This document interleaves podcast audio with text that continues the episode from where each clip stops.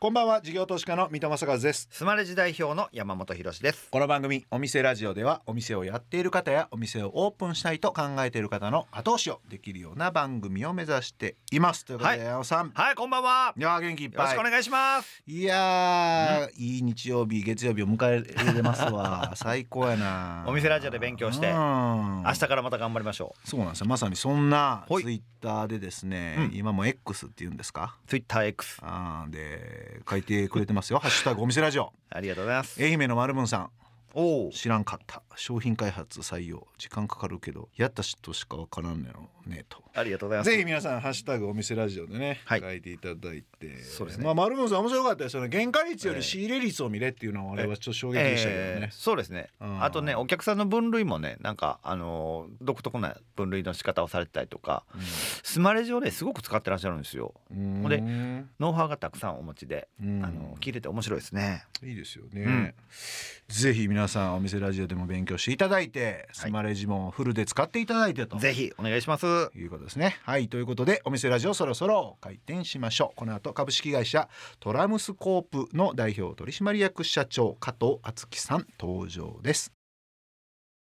さあお店ラジオオープンですゲストは先週に引き続き株式会社トラムスコープの代表取締役社長加藤敦樹さんです今週もよろしくお願いしますよろしくお願いしますお願いします。すいやーちょっと先週は衝撃でしたねそうですねびっ一くりしました1.5億円の投資のパンやね。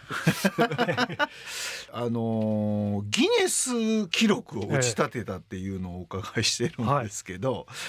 ギネス記録ってなんですか。どういうのでギネス記録を取ったんですこか。れ今のところ僕ら3つのギネス記録がありまして、え三つも。はい、1個ははい食パンの24時間で最も販売した本数は2つはカレーパンなんですけども、えー8時間と24時間で最も販売したっていうそれぞれ2つでい。ああ、あそれ時間縛りがあるんですね。そうなんですよ別に3つ取ろうと思ったわけじゃないんですけどうん、 24時間のカレーパンをやったらおまけで8時間も取れたっていう感じですああ、短距離走でも買ったってあことそうですそうね。そういうことです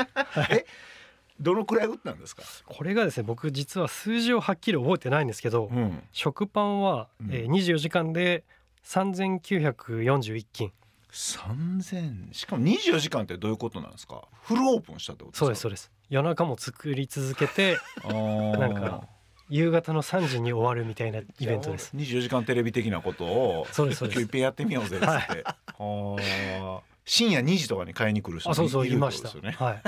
その面白半分で来るんですよねあー楽しいっつってこれでもなんでそれやろうってなったんですかこれはですね日経トレンディっていう雑誌の方が取材に来てくれたのが十何年前にあったんですけどはいその時にその方が自分調べで多分今日本で一番食パンを売ってるのがパンの虎なんだけどうんそれを日本一の販売数って書くことはあのきなんかその記事の実績がないからできないって言記われた事んですよ上ね裏付けがないかそうですらうんで裏絶景取れたらいいなと思って僕あのココイチっていうカレー屋さんあるじゃないですか、うんあそこ大好きでほぼ毎日行ってたんですよ、へえそしたらその日テーブルに三角ポップがあってカレーチェーンギネス世界記録って書いてあったんですよえー、そんなんあるんや、カレーチェーンの店舗数かへえでこれじゃんと思って、うん食パンのギネスをそこで取ろうって決意したんですへうえんこれでも難しいないですか他の数字が分かんないですもんね。そうそうそうギネス社に問い合わせするとはえー今そのカテゴリーがないから新設しますっつってい、新設費用くださいって言われるんですよまず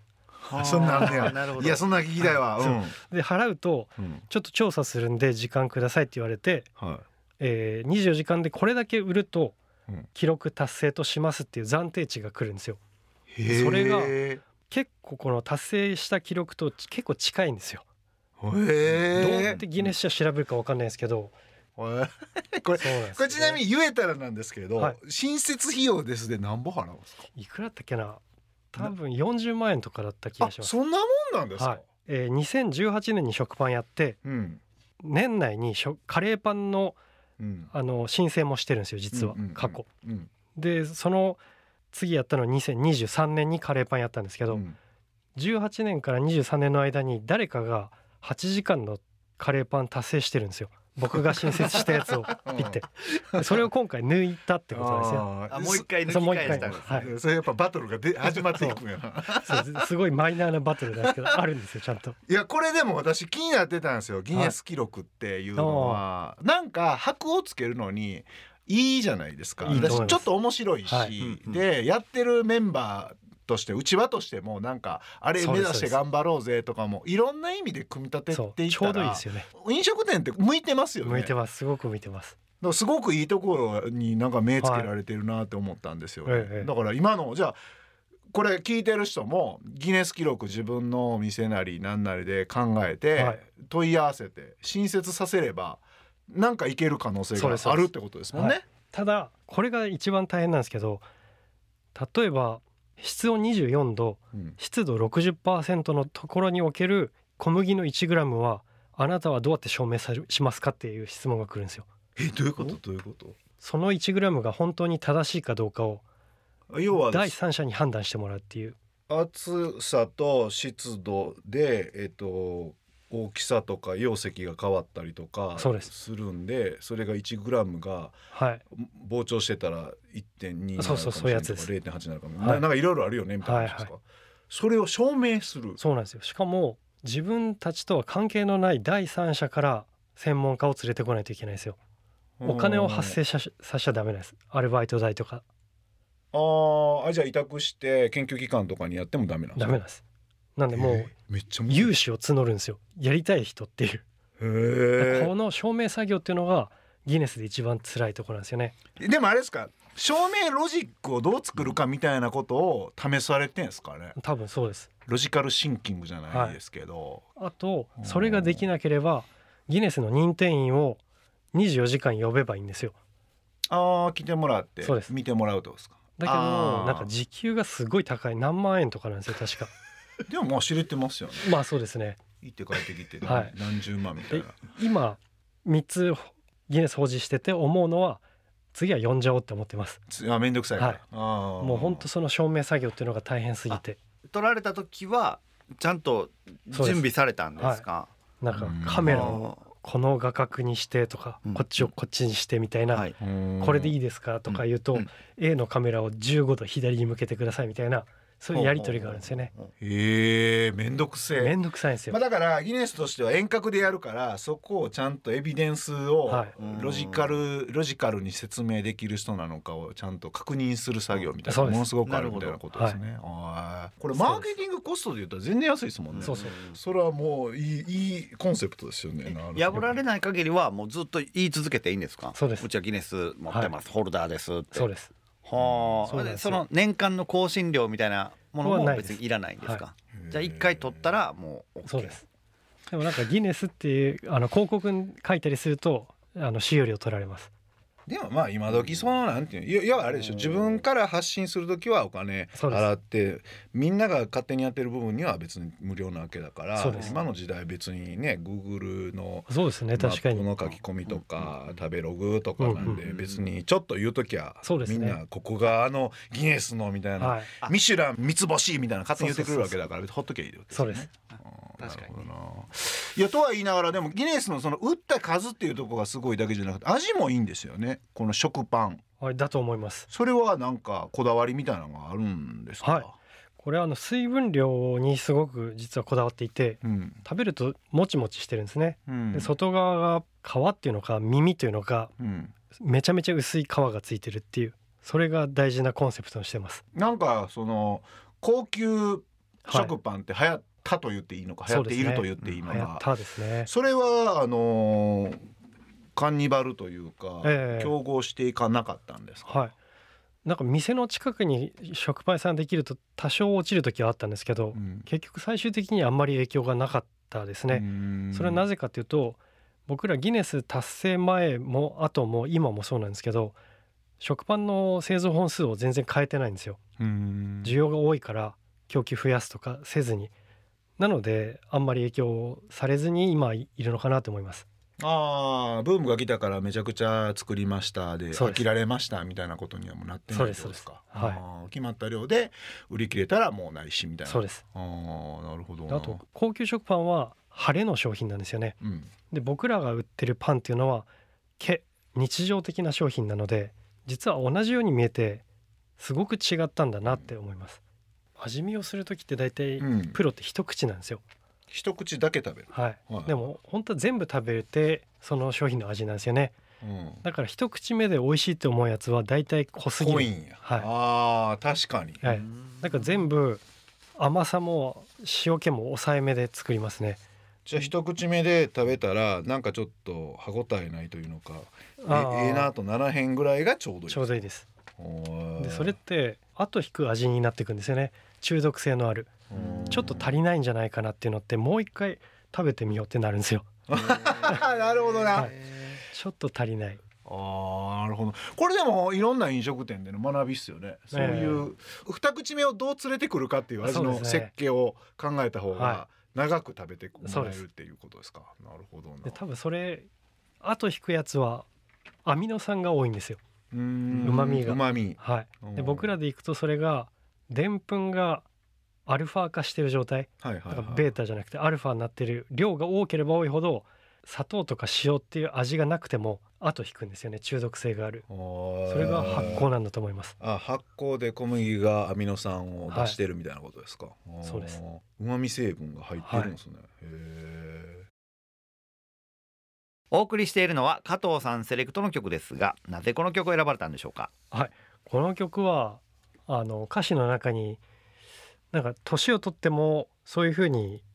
生きていこうねみたいな歌詞があるんですけど、うんそこが僕好きだなと思ってセレクトさせてもらいましたありがとうございますお送りしたのは谷祐希で WXY でした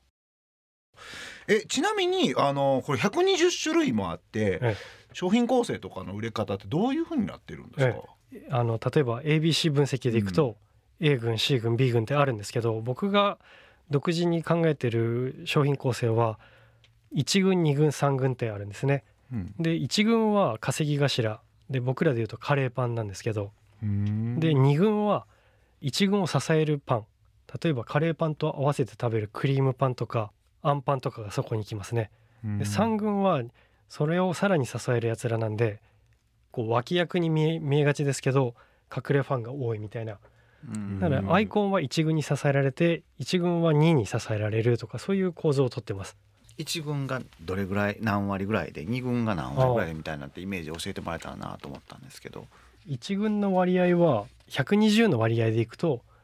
えーっと1割もないですね1軍は10種類ぐらい、はいうんでそれはすごい乱暴な言い方するとたくさん作れてたくさん売れるものですうん簡単に作れるやつで3軍っていうのは作るのめんどくさいけど単価が高いやつですね大体うん、なるほどはいあじゃあ逆転していくんですねそうですそうですじゃあ売り上げで言うとどうなんですか半分半分ぐらいなんですかそう半分ぐらいになりますすその他みたいなのって、うーうんんなるほどでアイコンなんていうのはほとんど売り上げの足しにならないっていうか本当わずかですねえアイコンは結構売れるんじゃないんですかいや売れないですよねアイコンってなんですアイコンかはフラッグシップ的なそうなでんすかドーンありますみたいそなうイメージのためだけにあるってことそうですなんうでん食パンってそれなんですけど食パンって傘大きいしたくさん作れないし単価取れないんでうん売ってもあんまり儲かりはしないんですようねんその高級食パンじゃない限りあーでもああいうのがドーンとないと目見栄えしないみたいなことですかそうですなんとなくパン屋さん感出ないってことそういうことですあー雰囲気出ないってことですね、特にあのこういう大箱のお店になるそうですえその3番目の脇役をはいちょっと減らしていきましょうとはならないんですか、はい、ここがお客さんが選ぶ楽しさの部分なのでうん3ってすごく大事だと思いますうーん先週のお話で言うと人たくさん来たらこのいわゆる脇役の3軍も売れるみたいな話あったと思うんですけど、とは言いながら残んないんですかやっぱりその在庫として。これはだいたい同じような動き方をするんですよ月曜日から日曜日までの中でうんでオープンして3ヶ月の間にそれを出過ぎてるところを縮めてうん少ないところをちょっと上げてとか調整して最終的に倍価の3%のロスまで許容するっていうふうにしてます全体のってことですか全体の、そうですえー、3%以上出ちゃうと作りすぎなので何かの商品を削っていきましょうっていう議論をするってことですかそうですあじゃあその時にめちゃくちゃ脇役ばっかりが削られる時もあるしそうです二軍も削られる時があるし、はいっていうことですかそうです3%ってなんか根拠があるんですかなんか意味があるんですこれかパッと見、えー、と陳列台に載ってるパンの量が3%ぐらいだと、あの少なすぎないギリギリラインかなっていう閉店間際にそうで来すてもなんか一応あるとかっていうのがあるみたいなはいか、 100個ぐらいらいなんですけどこれは100個って多そうに見えて意外と少ないんですよ、いへえなんでこれギリギリだなと思いますこれでもこれだけ種類あって今みたいな ABC 分析も考えてってやるとその日々の製造量とか、えもっと言うと製造工程も含めてはいめちゃくちゃ大変だと思うんですけど、はいめっちゃ大変ですそれはなんかすごい工場長みたいなのが各店舗にいるみたいなレベルじゃないとあーなんかでもそういう間ことですに合っていかないと思うんですけどはいそれ最初どうやって作っていったんですか1店舗目2店舗目も含めて、まず一番初めはあの練り上がり温度っていう表があるんですよ僕らのその日の乾燥してる小麦粉の温度うんと水道の温度気温とか掛け合わせていくと最終的にこの量で菓子生地を練ると練り上がり温度がなんか50度とか出てくるんですよ。うんうんこれにを導くために例えばミキシングする時の水温うんうんはこれにしましょうみたいなある程度のあの方向性は決まってるんです。はいはいはいでそれで店舗立てていくと店舗のあの水の高度の違いによって若干レシピが変わるんですよ。あーなので店舗ごとに少し違うのはそれが理由なんですね。へえそれでもなんかもうどっちかっていうと工場に近いレベルですねそうですねこん確なそうです。種類と数はい売ってると、うん。なんへでえ店長っていうのとうん製造責任者と販売責任者っていうのがいるんですよ。へえはいなるほどな。で新しいその種類を作っていきましょうっていううー商品開発、はいみたいなものっていうのは結構されてるんですかそれともやっぱ定番をまずずっと出すイメージなんですかそうですね。商品開発もえっ、と春夏秋冬新商品が出るようになってて、うんそれのアイディアはパートさんも含めた全社員からあの Google フォームで募集するようにしてます。え はい。で今後はそれをお客さんにも反映させたいなと思ってます。おーこんなパンが欲しいみたいな、ええーじゃあその人を呼び込むためにはなんかいろいろとそう、ええ新しい商品ってやんないと循環しないみたいなことなんですえかそうです。うーんなるほどなあとなんかもうちょっと細かい話をいろいろとお伺いしていきたいんですけど、なんかモバイルオーダーもやってますみたいなのもお伺いしてるんですけれども、ええはいそれどんな感じなんですかこれはですねパン屋さんってドライブスルーつけにくいじゃないですか、うん要は練ってないパンをクリームパン一つくださいって言ったら6時間後とかなんですよね、もし焼き上がりを全てクラウドにアップしてて在庫管理ができてたらうんあのドライブスルーできるようになるんですよねうんで例えば朝の7時僕ら開店なんですけどお客さんの滞在時間の平均って15分ぐらいなんですようんでクリームパンを朝の時点で100個焼いてて7時15分に在庫状況を見ると99個余ってた場合うん7時の適材数理論値って1個なんですよね。うんでこれを永遠に繰り返して演算して例えば町内会の祭りのイベントとかも変数として当てていくと来年の今日ミキサーの人が朝出勤してうん何キロの食パン生地を練らなきゃいけないかっていうのを AI から出てくるようになるんですよ。うんでそうするとシフトも自動的に AI で組めるようになるし、売り上げも立てられるしっていうモバイルオーダーはそれの入り口なんですよねそのシステムを作りたい。うんなるほどなるほど、はいでもこれお客さんの相当程度の割合がモバイルオーダー化していかないと今の入り口って使えないですそもうんでねすそうですはい今どんなぐらいの進捗具合なんですかこれはですねあんまり多くなくて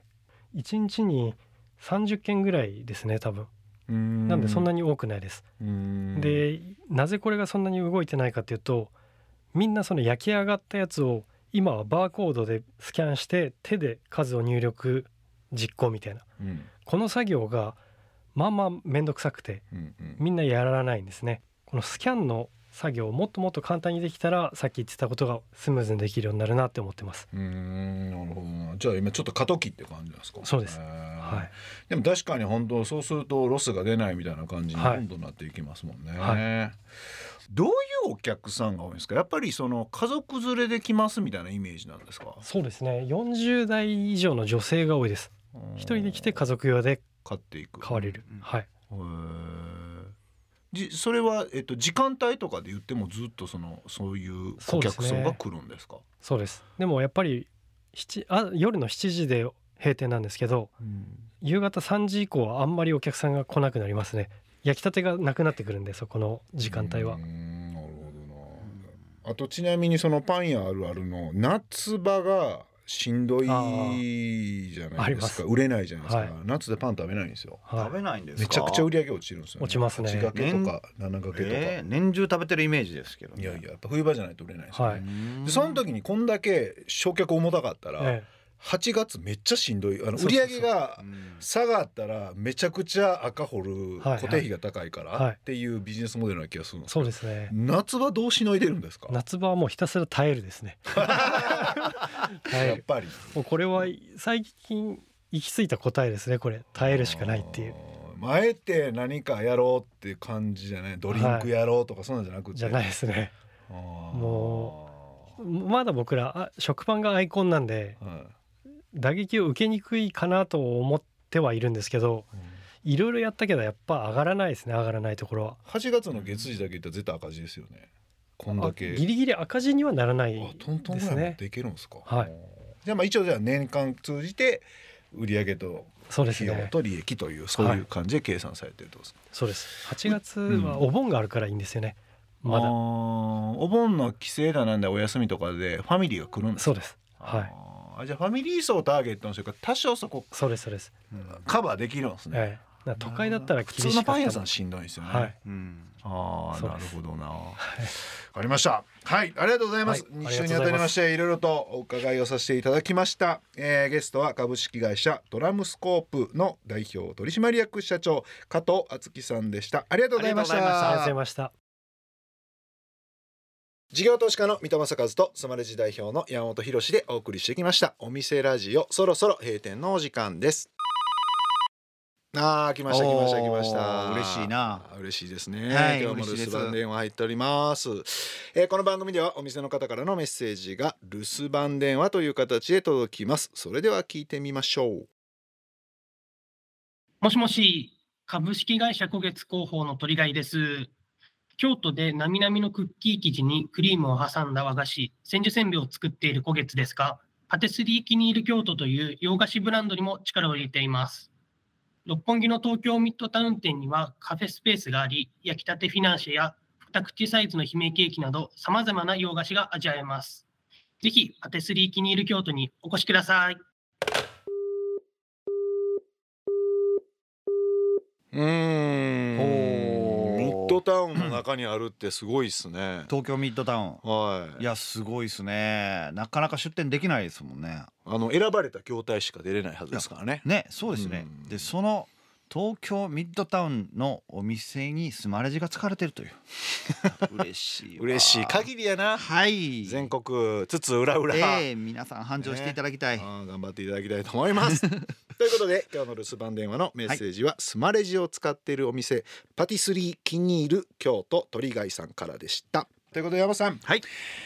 いやー2週にわたりました、加藤さんのお話をお伺いしましたが、い、かがでしたでしょうか広しのコーナーありがとうございます2024四。そのねあのー、1店舗目の金額の張り方がちょっとすごいなっていうのは思いましたけれども、うん2週目は2週目でその世界一とかうん日本一っていうのを何か裏付けを取ろうということでギネスにやっちゃうっていううんその行動力それやっぱりすごいなと思いました。ギネスの裏は知らなかったんで勉強になりましたね単純にねあそうあそうですねうんいくらぐらいかかってそんなと感じなんやかっていうね取れるんやったら取ってみたいですよねギネスえだからスマレジも撮ってくださいよぜひいやお店ラジオで取りましょうよなんかそれやったらねビジネス系ラジオほうほう100時間、あカテゴリーうね、んゲストはい 50人しょぼいなということで、えーお店ラジオでは番組の感想や我々2人に対する疑問質問など皆さんからのメッセージもお待ちしていますメッセージの宛先はメールアドレスお店アットインターフェム .jp お店アットインターフェム .jp までお送りくださいスマレジの公式 X 旧 Twitter でもメッセージを受け付け中ですハッシュタグお店ラジオとつけてつぶやいてください私から必ずお返事いたしますまた放送から1週間はラジコのタイムフリーで聞けることはもちろん OD や YouTube でも配信中です詳しくは放送後期をご覧ください他にも音声メディアボイシーでは放送で紹介しきれなかった未公開部分などを配信していますのでそちらもぜひ聞いてくださいここまでのお相手は水戸正和と山本博史でしたお店ラジオまた来週ご来店お待ちしています